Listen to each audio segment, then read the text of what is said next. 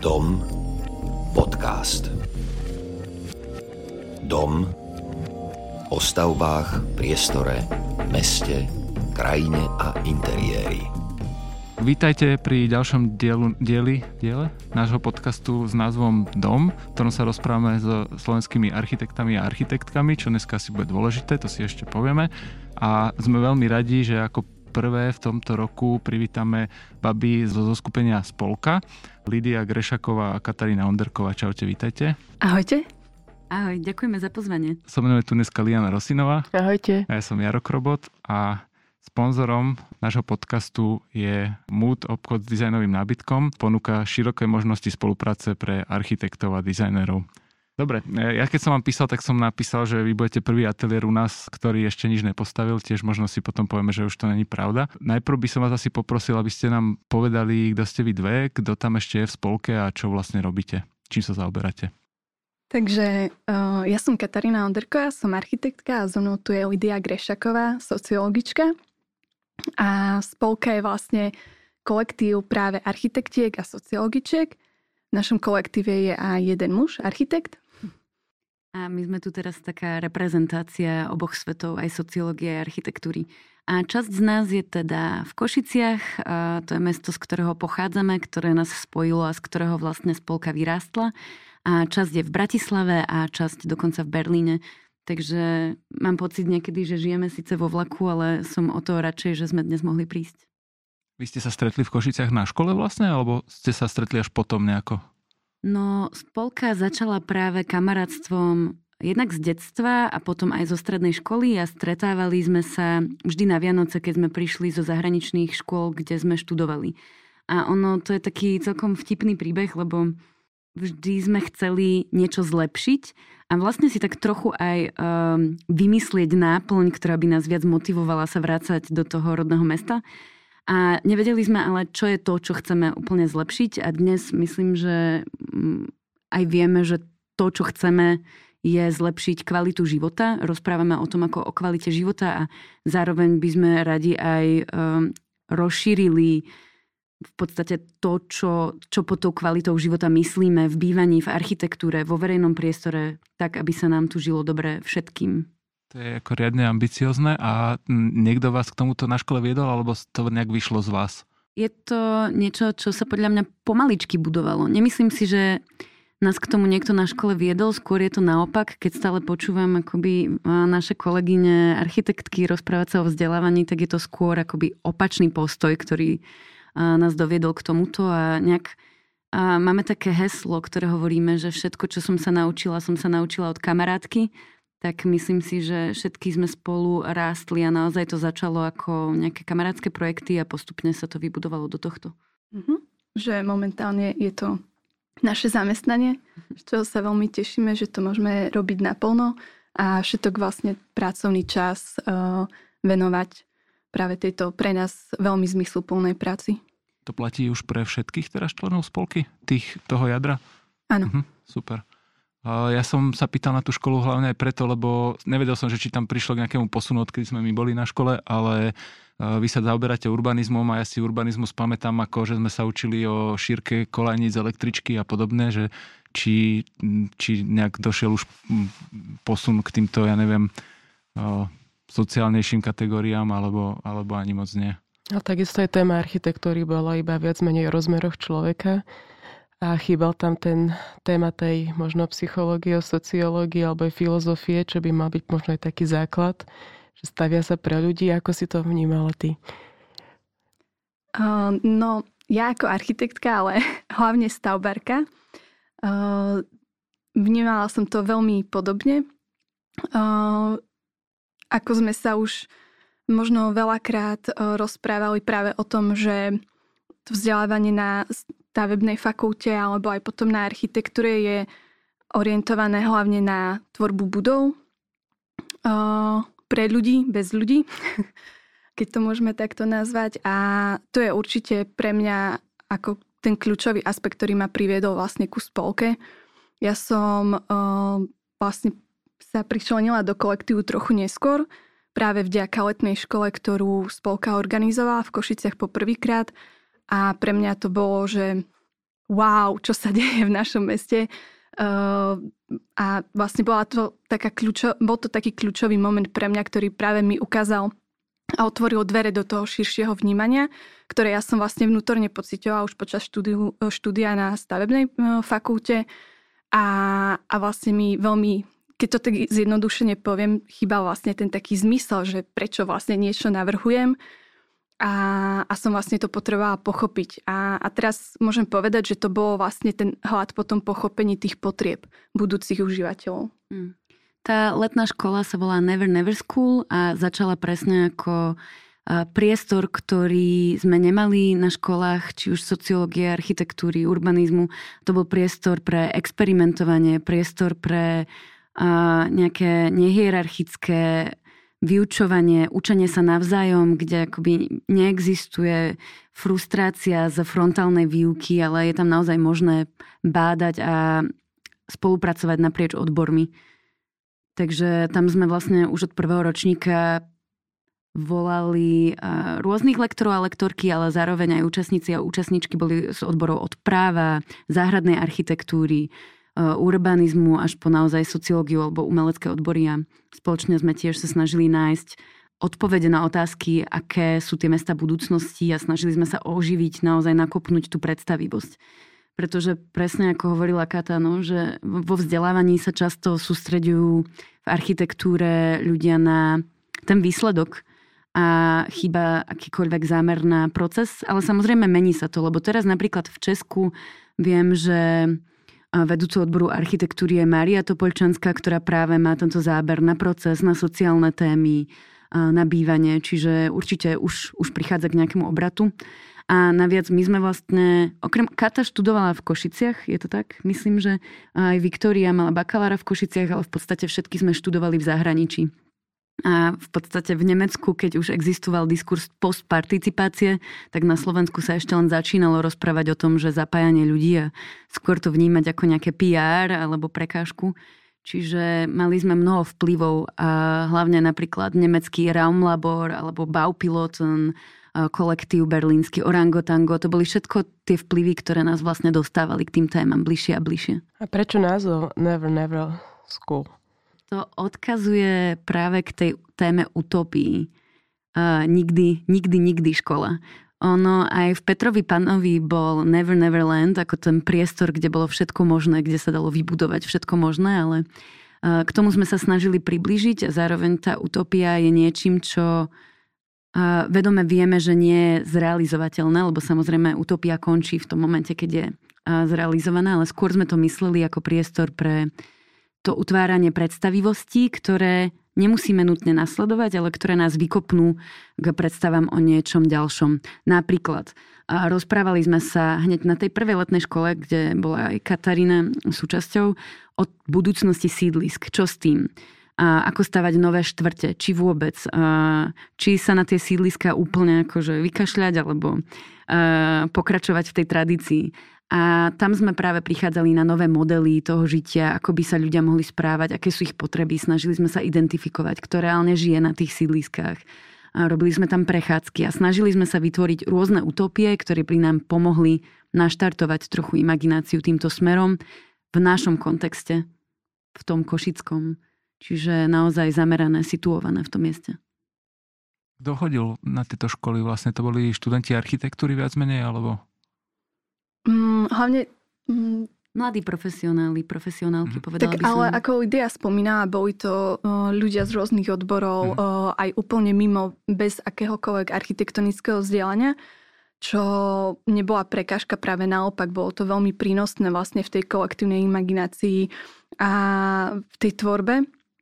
A zároveň vlastne je to medzinárodná škola, takže myslím, že Okrem covidu, kde sme robili čiste československú Áno, verziu. No. Tak. Teraz chystáme vlastne letnú školu s témou bývania, čož je téma, ktorou sme ako kolektív silne poznačené od vypuknutia vojny na Ukrajine. Riešime vlastne aj realizácie práve intervencií v ubytovacích zariadeniach a celkom sa stretávame vlastne s témou nedostatku ubytovacích jednotiek na Slovensku, potreby nejakej krízovej architektúry, krízových riešení ubytovania, Zároveň takmer žiadneho nájomného bývania alebo sociálneho bývania. Čiže tá letná škola ďalšia sa zameria na hľadanie nových významov bývania v kontexte Slovenska a tu chceme robiť opäť medzinárodnú a hlavne povedzme pre krajiny V4, Ukrajina, Poľsko, Maďarsko, Česko a Slovensko, pretože čelíme podobným výzvam kvôli vojne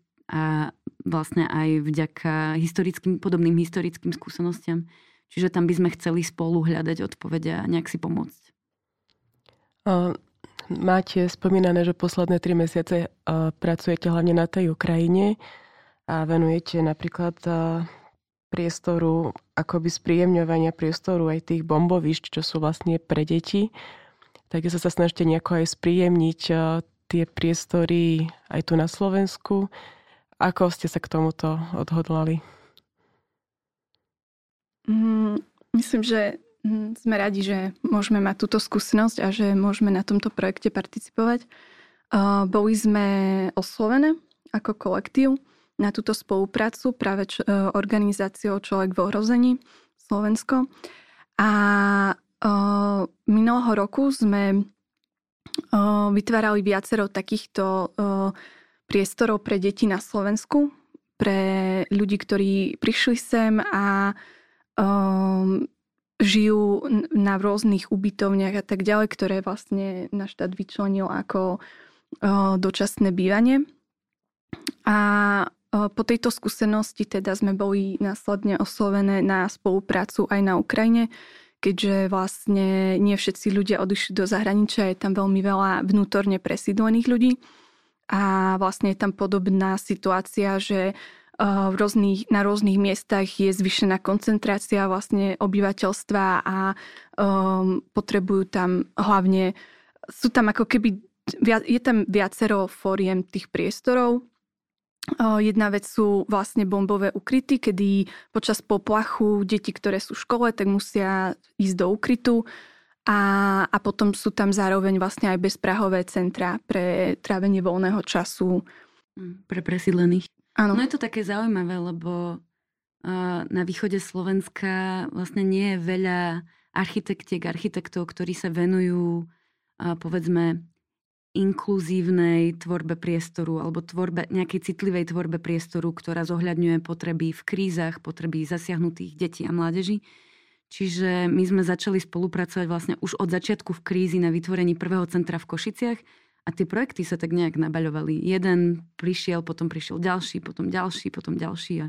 Áno, je pravda, že vlastne pri tom prvom projekte tam sme ponúkli vlastne tú spoluprácu ako z našej strany ako mm. dobrovoľnú práve cez našu expertízu, kedy sa nám vlastne podarilo v podstate byť takým, byť v tej pozícii vlastne medzi, medzi vlastne organizáciami, ktoré tam potrebovali sprostredkovať svoje služby a tú pomoc a, a vlastne krajom, ktorý vlastne dokázal sprostredkovať ten priestor a vlastne nikto nevedel úplne presne, ako je ho potrebné upraviť, aby sa tam vlastne mohli diať tie aktivity. Takže vlastne vtedy aj na základe práve nášho nejakého sociologického výskumu a tak ďalej sme dokázali to potom premietnúť do tej realizácie. Jednoducho to vyzerá tak, že prídeme napríklad na miesto a tam e, v spolke sme sociologičky dve, Zuzana Revesová a ja a väčšinou robíme základný prieskum kto sú tí ľudia. Ideálne máme dáta dopredu, ale to je často v týchto situáciách vôbec nie je možné vedieť. Hlavne na začiatku vojny sa ľudia menili, pribúdali, niekto tam ostával. Takže zistujeme, kto tam je, pre koho to bude, aké aktivity sa v priestore zvažujú robiť alebo už robia. Či sú tam z tých ľudí nejakí, ktorí nám vedia pomôcť manuálne alebo inak. Myslím, že skvelý bol aj workshop šitia záclon a iných mekých prvkov práve v priestore na zútulnenie, na to, aby sa deti, napríklad tie, ktoré sú introvertnejšie, vedeli zašiť a naozaj e, upokojiť a byť v poriadku. Potom to pokračuje brainstormingom dizajnovým, dokupujú sa veci, a plánuje sa, aký nábytok je potrebný, čo kde má byť.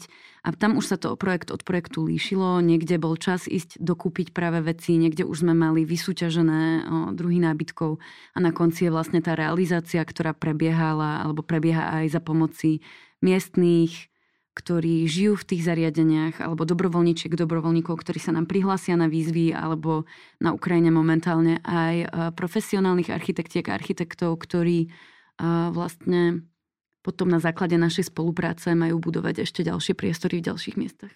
Ešte by som možno spomenula, že vlastne veľkou výhodou momentálne je aj to, že v našom kolektíve je architektka Kristýna, ktorá pochádza z Mukačeva, takže vlastne je pre nás aj jednoduchšie vlastne priamo tam komunikovať eh, s miestnymi ľuďmi, zisťovať ešte nejaké dodatočné informácie o ich práve nejakých požiadavkách, potrebách a tak ďalej. Čiže je to skvelé. Vy ste teraz hovorili vlastne o dvoch nejakých polohách, ktoré máte ako spoločenstvo. Robíte eh, tieto školenia, robíte takúto neviem, nejakú aktivistickú prácu, teraz sa tam zase aj vrátite a asi veľkým, veľkou časťou vašej práce boli ešte spomínané participácie, čo je teda vec, ktorá je, je v nejakom procese. Aký máte na to pohľad? Je to, je to dobrý nástroj, alebo je to už prekonaný nástroj, alebo ne, ne, ne, nemá to potom niekedy taký ten syndrom domovej schôdze, alebo ako, ako, ako okaučujete tých ľudí, ako vám to, ako vám to ide? To je super otázka. Ja sa smejem, pretože teraz nám vyšiel o tom práve článok aj v Aspektine. A je to podľa mňa téma, ktorá je s nami úplne od začiatku. A vlastne zo začiatku sme mali prístup Commons, kde sme sa vlastne snažili povzbudzovať a spolu vytvárať komunity. To nám úplne podľa mňa nešlo, aj keď e, kto vie, lebo vlastne tieto procesy sú vždy dlhé. Potom sme dosť e, sa snažili mm, zapájať akoby všetkých ľudí v projekte. Prvý projekt bol plac, potom škola a komunita, kde sme pracovali na tom, aby, lebo kde na sídlisku je verejný priestor, kde môžu ľudia reálne sa stretávať a tvoriť komunitu, no často je to iba školský dvor e, vlastne pri tej hustote tohto zastávania. Tam sme paradoxne hovorili o veľkom neúspechu v jednom projekte, pretože sa nám zdalo, že nemali sme kľúčovú osobu na tej škole, ktorá by ten projekt ťahla ďalej a jednoducho sme sa snažili zapájať, ale tá reakcia neprichádzala. A ľudia jednoducho nechceli alternatívy, nechceli nám chodiť na tie stretnutia, na festivaly. A pamätám si, že to bolo také ťažšie a zároveň uh, asi pred rokom, dvoma nám z tejto školy prišiel na Facebooku message, že o, ďakujeme, že ste nakopli tú komunitu a my sa teraz stretávame a pamätám si, že sme z toho boli strašne prekvapené, že wow, tento projekt všade uvádzame, že nevyšiel a vyšiel. Um, ale je to trochu komplikovanejšie a hlavne aj preto, že participácia je niečo, čo sa snažíme prevziať na základe často západných skúseností, kdežto na Slovensku je veľmi špecifický kontext, ako v každej krajine. A máme tu špecifickú historickú skúsenosť. Napríklad v 60. rokoch tu nebol podobne silný um, silný movement v tom hľadaní alternatív a takisto akoby skúsenosť so socialistickým režimom spôsobila, že veľa ľudí akoby nechce povedať svoj názor. A potom následne, čo sa stalo v 90. rokoch. Čiže je to veľmi špecifické. A tak sa snažíme rozprávať o tom ako o spolutvorbe a takisto vlastne aj vďaka letným školám sme začali robiť vlastný výskum, lebo sme zistili, že nám jednoducho chýbajú dáta o tom, ako to je so spolutvorbou pri, pri tvorbe verejných priestranstiev alebo prakticky pri akejkoľvek architektúre urbanizme na Slovensku a de facto aj v Česku, keďže tieto dve krajiny sú silne prepojené.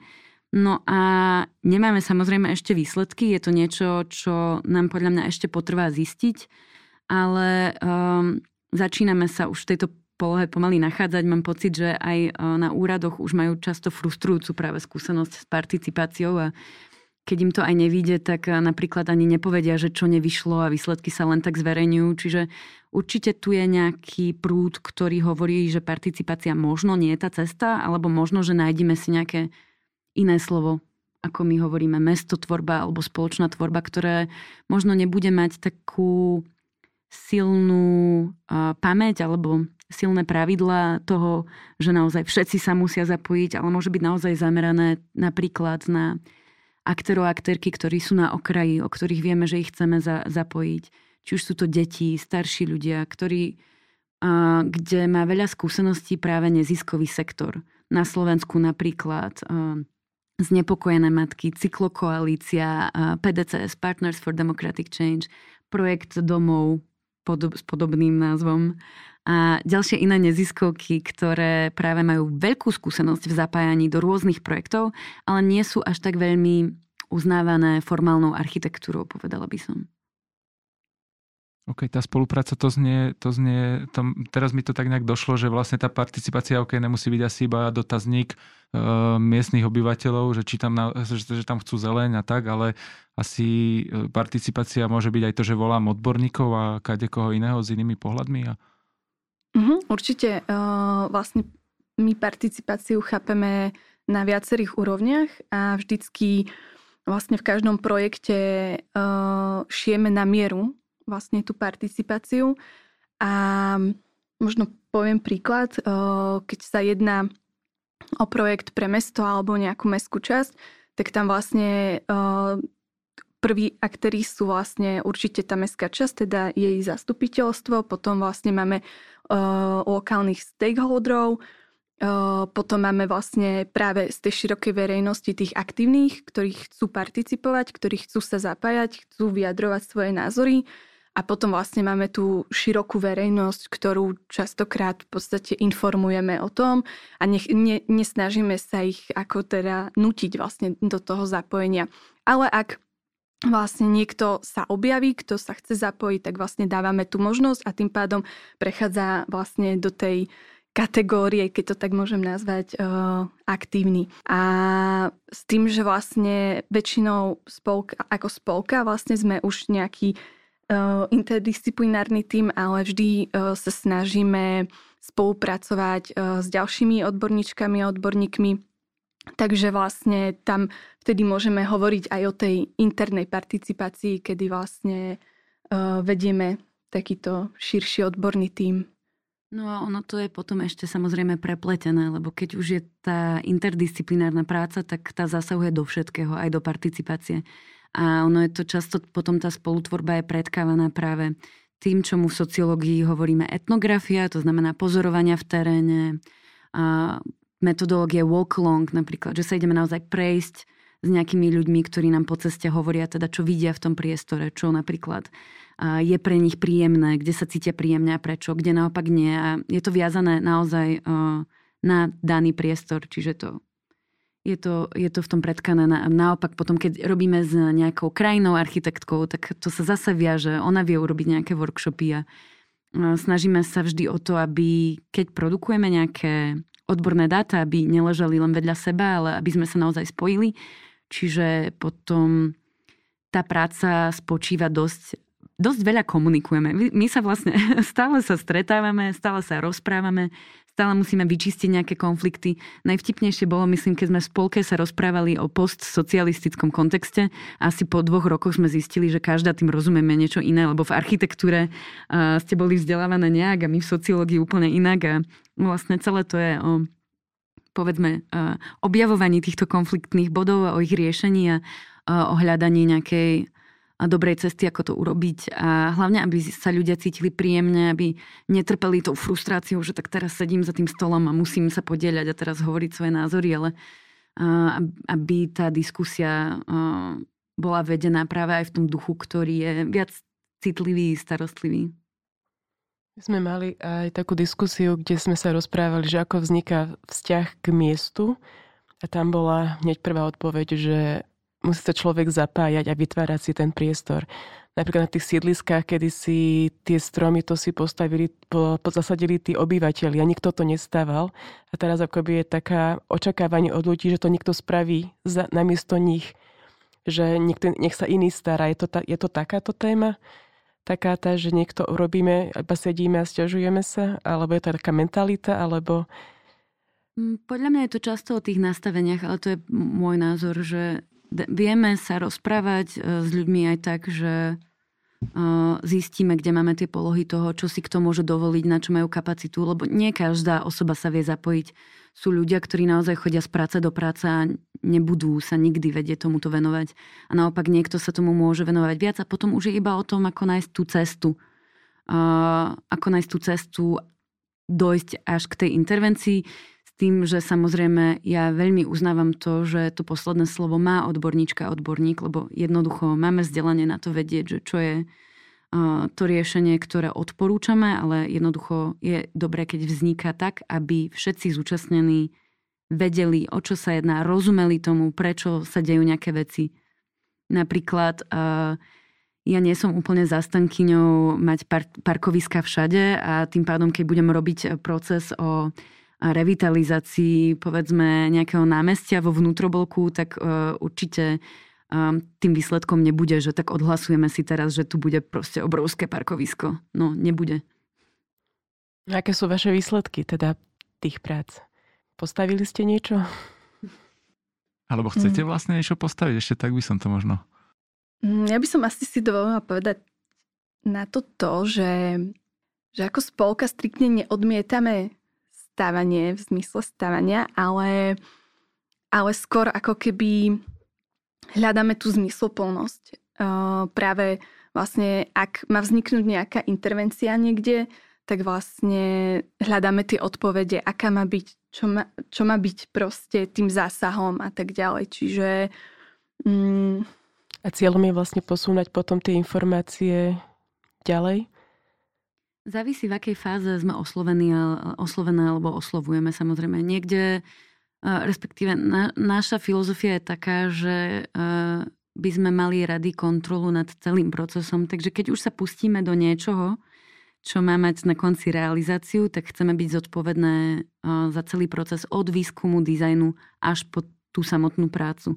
Aby sme naozaj zaistili, že tie hodnoty toho kolektívu sú potom pretavené aj v tom výsledku.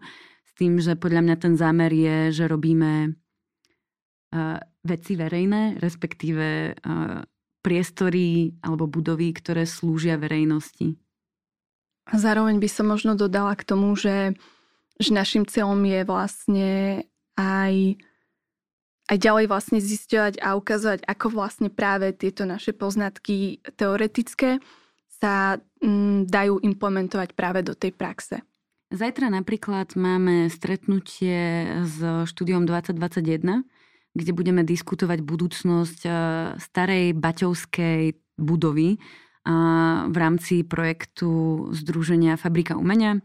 Je to objekt číslo 61 v Partizanskom a je to eh, veľký, naozaj veľký objekt. Porovnávala by som to možno s novou Cvernovkou. Ako, eh, je to dosť nadrozmerné a práve s nimi sme robili to, čomu sa hovorí participácia, respektíve snažili sme sa vypracovať spolu s ľuďmi zadanie toho, ako by mala vyzerať potom tá architektúra toho priestoru. A prvú samozrejme Takže to je ten prípad, kedy nie sme, nie sme v tej pozícii, že dohliadame nad celým procesom, ale uh, je to skvelá sporu, spolupráca, lebo stále ešte teraz, aj keď ten náš krok, tá naša akoby štúdia je ukončená, tak neustále sme prizývané do, do toho procesu, kde naozaj vieme odkonzultovať, uh, čo tí ľudia vymysleli alebo na čom im záleží, aby v tom priestore bolo. Lebo často sa stane, že sa urobí nejaký participatívny proces, presne dotazníček alebo niečo a mapovanie zoberú sa dáta, ale uh, tie sa potom odovzdajú tomu architektonickému ateliéru a to, že čo sa z toho návrhu, z tých mapovaní dotazníku dostane potom do tej architektonickej štúdie, tak to už potom nikto nezaistuje a my by sme chceli práve prepojiť aj tieto sféry v prípade, kedy nezodpovedáme za to celé. Na to som sa chcel práve vlastne aj pýtať, ale to ste celkom teraz už dosť odpovedali, že ako sa dostať k tý, od tých dát, od tých vedomostí, ktoré sa vám podarí od, z rôznych miest dostať, e, ako sa dostať do dizajnu, ale vlastne asi tým, že nejak spolu dohliadate na to ďalej.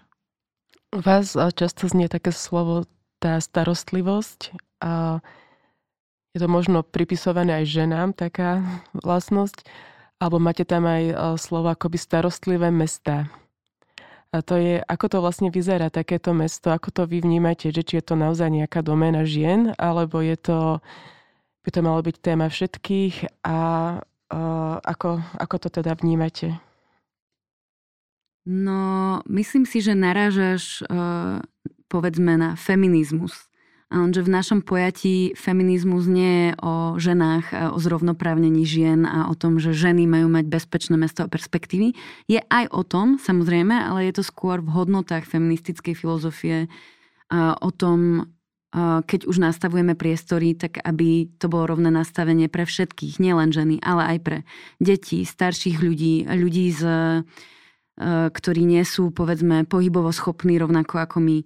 A nielen ľudí. Často robíme aj workshopy, kde sa práve mm, dívame z perspektívy holuba na to mesto, pretože ešte aj ten je v tom meste a žije v ňom. A možno to znie, povedzme, prázdninovo alebo mm, absurdne, ale mám pocit, že keď naozaj sa chceme dostať k tým mestám, v ktorých sa nám všetkým žije dobre, tak sa naozaj treba postarať o to, zmapovať, aké sú tam potreby naozaj všetkých, či už to uh, sú ženy alebo aj niekto iný. A tá starostlivosť práve tam sa odpichujeme od Teraz budem dlho ja rozprávať, to je taká super sociologická téma, tak dúfam, že architektky a architekti, ktorí počúvajú, budú sa vedieť so mnou chytiť do tohto.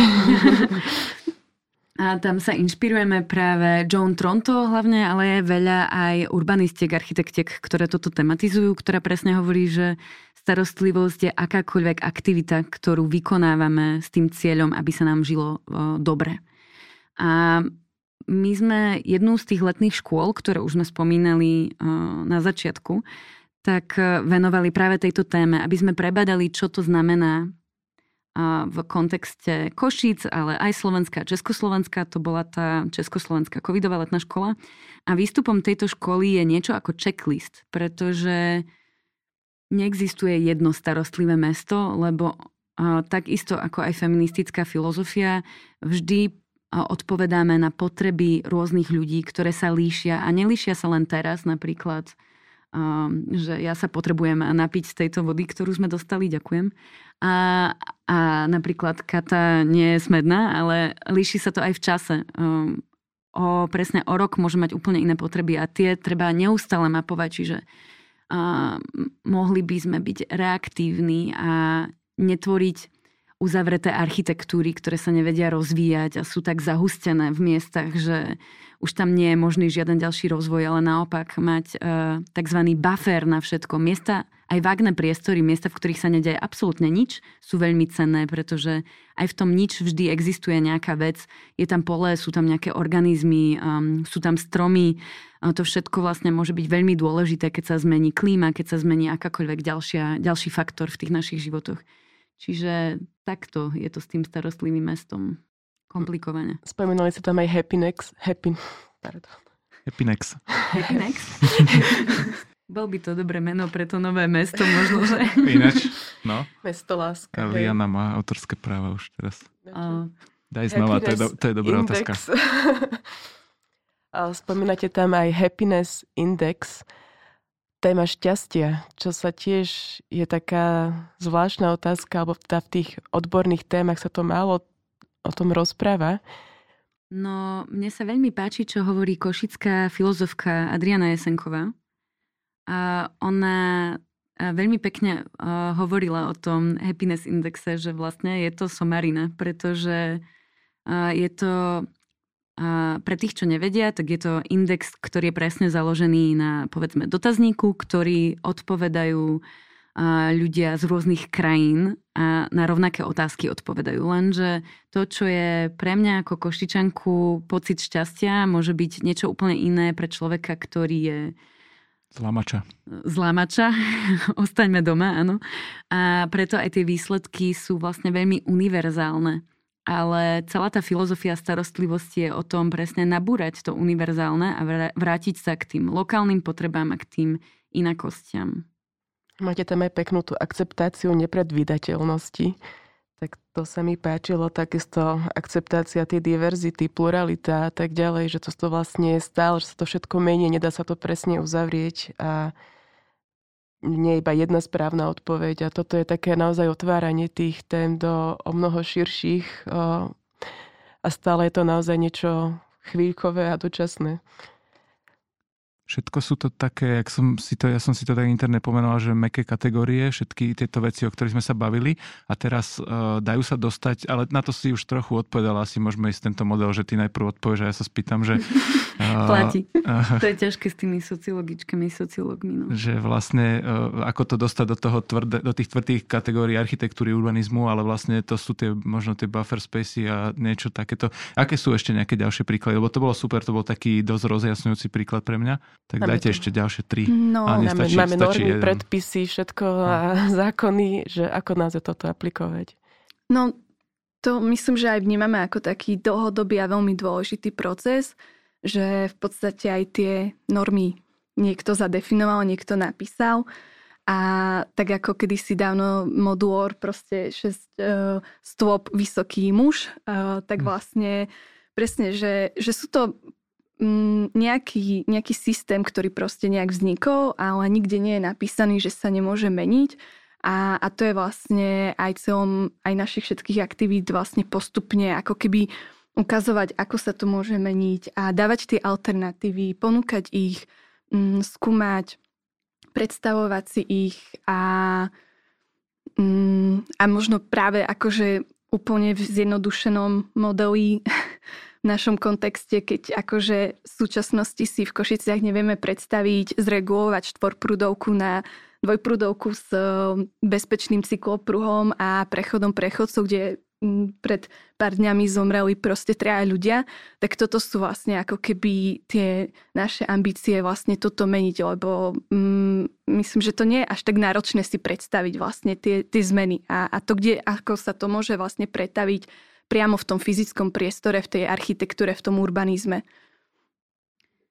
Ono tie riešenia sú často nepopulárne, ktoré navrhujeme, ale opäť tu narážame iba na nedostatok dialogu a, a povedzme zlé skúsenosti z minulosti a tie sa snažíme často presne v našom odbore riešiť inšpiráciou zo zahraničia, čo im fungovalo, lenže opäť e, treba sa pozrieť na náš kontext, na náš slovenský a nie je veľa výskumu o tom, že ako pristupovať k týmto veciam na Slovensku.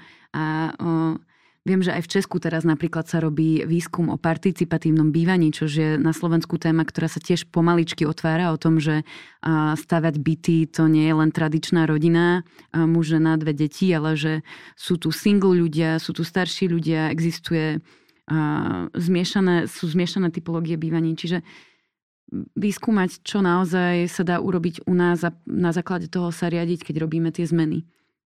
No a pýtal si sa na príklady, tak e, okrem tých buffer spaces, tak podľa mňa je super staviať aj akoby Lenže to potom uh, nabúrava uh, hodnotu ekonomického obratu samozrejme.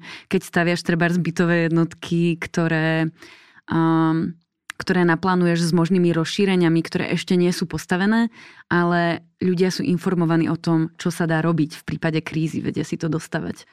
Vlastne veľmi podobné veci robí projekt domov na východe Slovenska s, s ľuďmi pôvodne romskými, že oni sa vlastne aj učia, že aké modely domov si postaviť, akú požičku si na to zobrať a potom ako ten dom rozšíriť v prípade, že by sa ich situácia v budúcnosti zmenila. To je tiež jeden krásny prípad.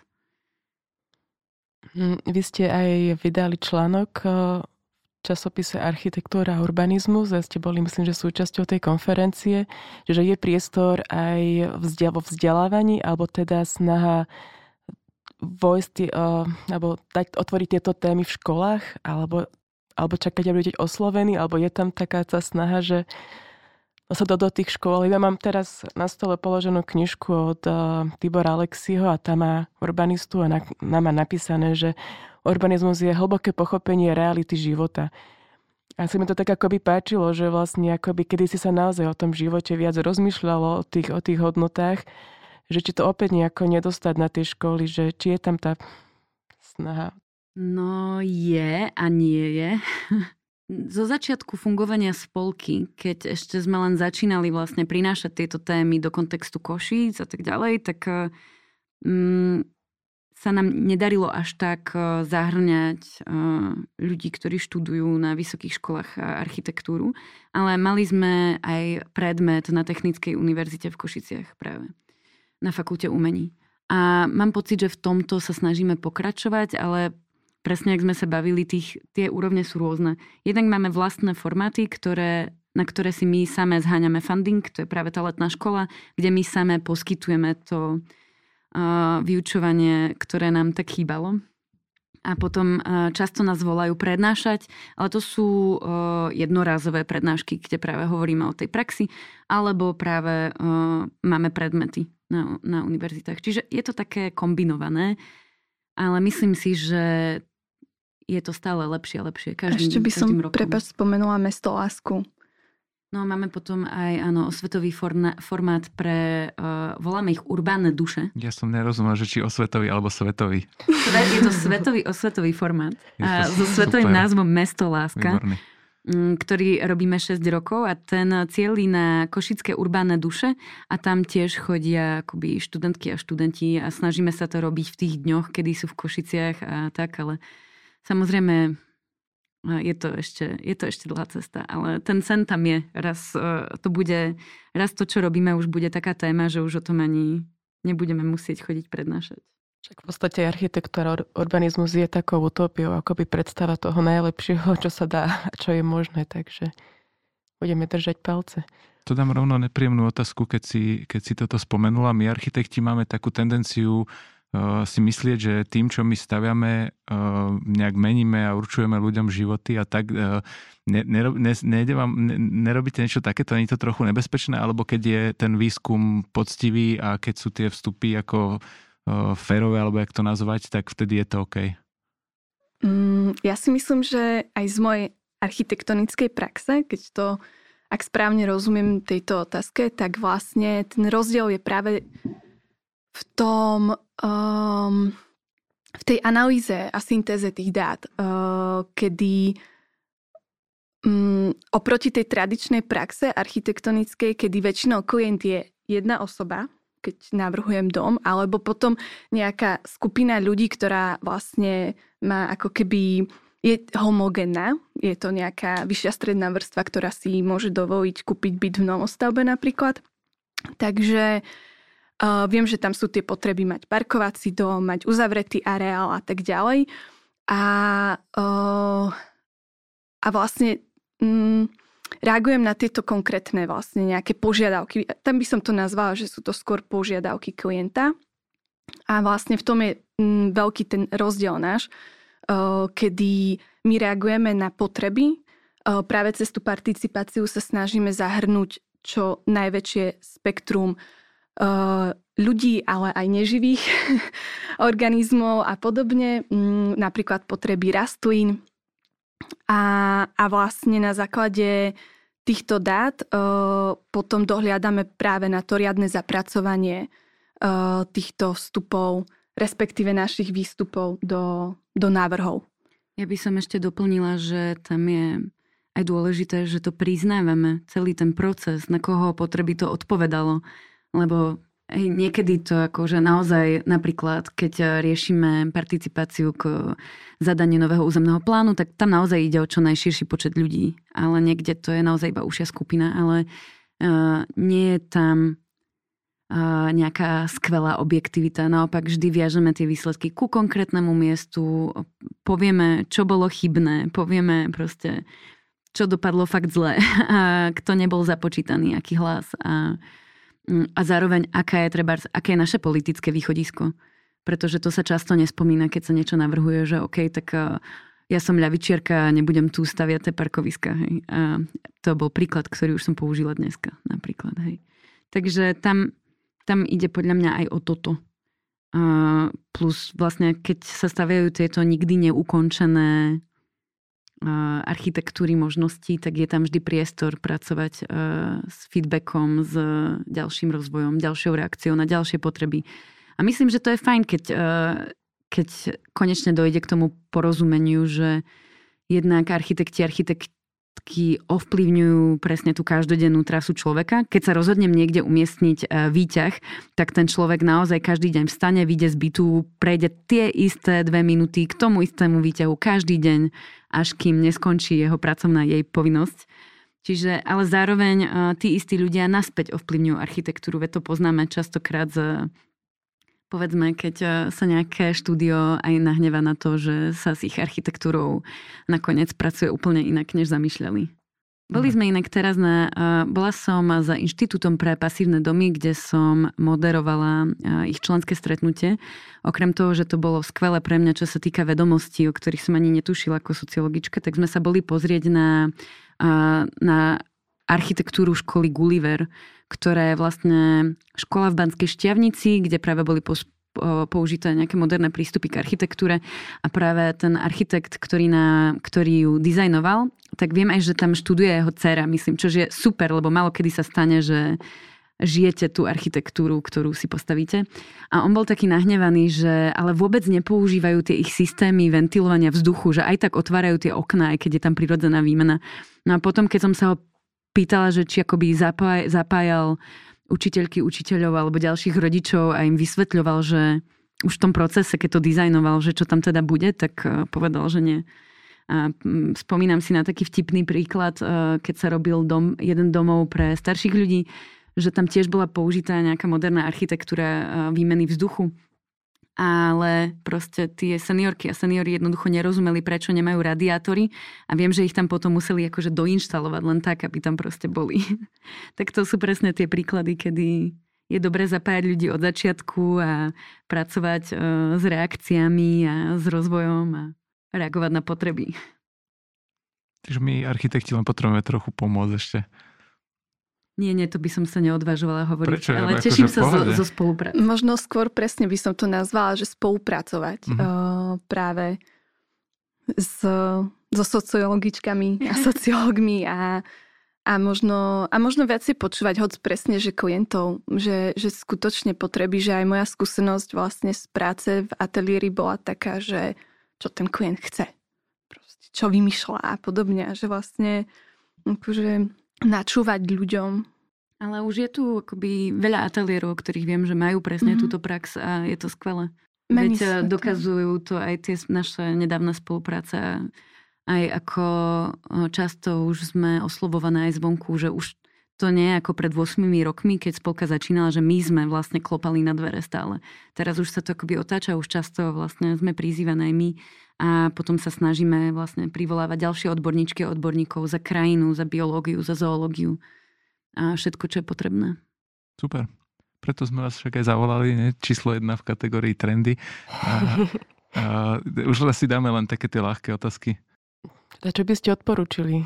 No, to je Lianina otázka, za ktorú sa pýtame uh, vlastne úplne čokoľvek, čo vás napadne, alebo čím žijete, alebo... Ja by som odporúčila pozerať Star Trek, lebo to je super pozitívna utopia. To Kata vedela, že poviem. Mm, a ja by som odporúčala chodiť na výlety na bicykli. to je tiež uh, signature spolky. No. je to mm, úplne iný rozmer vnímania prostredia a všetkého. Než keď si spomínala ten bicykel, vy máte tú stránku, že .cc a ja keď som vás mal na Instagrame zo začiatku, som si stále myslel, že vy ste nejaký cycling club, lebo ja tam mám kopu proste ďalších CC, hej, akože, ale potom sa z toho vyvinulo niečo iné. A ešte celkom som sa bavil, keď ste vraveli minule, že, alebo teda písali, že máte stredko v Zore, ale a, ja, ja sa len sa k tomu vrátim kvôli tomu, že to je poriadne hnusný a smrdlavý pajzel, ale je strašne super. A a je to, e, akože chodíte tam kvôli tomu, že je dobrý, že, že je to miesto super, alebo, alebo no na to toto normálne zaujíma. Inak my sme tam nakoniec nešli v ten Čo deň, keď sme si košeli, alebo- písali. Takže tu vzniklo také placebo. Okay. Ale uh, no, je to, je to dobré krčme. Akože dobre Na pivo. sociálny výskum. Nie, lebo tam je, to je super také rozšírenie tej ulice tam a oproti je takéto námestičko, vieš, večer je tam taký klídek a dá sa aj vonku sedieť. Akože ja som myslel, že či niečo s týmto, ale Raz sme šli uh, z výstavy z Petržalky, keď sme mali jedno z našich stretnutí spolky, lebo tým, že my fungujeme vlastne na diaľku, tak uh, väčšina našich stretnutí sa odohrávala na Skype, potom na Zoome, teraz na ďalších platformách. Ale vždy máme takú regulu, že raz za mesiac, mesiac a pol sa stretneme osobne niekde. A takto sme boli napríklad v Gelnici na ilumináciách, tiež nad Krčmou, to je skvelé mesto, Krčiem a v Lípsku, v Berlíne, v Prahe. A boli sme v Berlíne v Petržalke práve keď sa zatvárala galéria Hot Dog, že? V Berlíne v V Petržalke. Berlíne. V Bratislave v Petržalke. No to je proste Berlín. A, a išli sme do Zory potom taxikom a tá taxikárka, ktorá nás brala, hovorila, že pred 16 rokmi chodievala do Zory a že presne vie, kde nás vyhodiť a hovorila nám úplné pikošky, ale že tam prestala chodiť, lebo no bola nejaká futbalistka, nie? A potom e, tá kariéra detí do toho vošli. Už nemohla do Zory. Takže je to história, tam sa viaže história, budúcnosť aj prítomnosť. OK. Čiže mm, odporúčanie, choďte na letnú školu novú, treba pozerať asi vašu stránku, kedy to bude, kde to bude, choďte do Zory alebo do nejakej inej dobrej krčmy. A na bicykli hlavne. A choďte tam na bicykli, ale odtiaľ už nie na bicykli. Veľmi ďakujeme za návštevu, bolo to, bolo to veľmi zaujímavé. Díky. Ďakujeme. Ďakujeme za pozvanie. Ďakujeme uh, veľmi pekne za všetky spolky. A partnerom tejto epizódy je obchod s nábytkom Mood. Mood ponúka široké možnosti spolupráce pre architektov a dizajnerov, takže ďakujeme aj Moodu.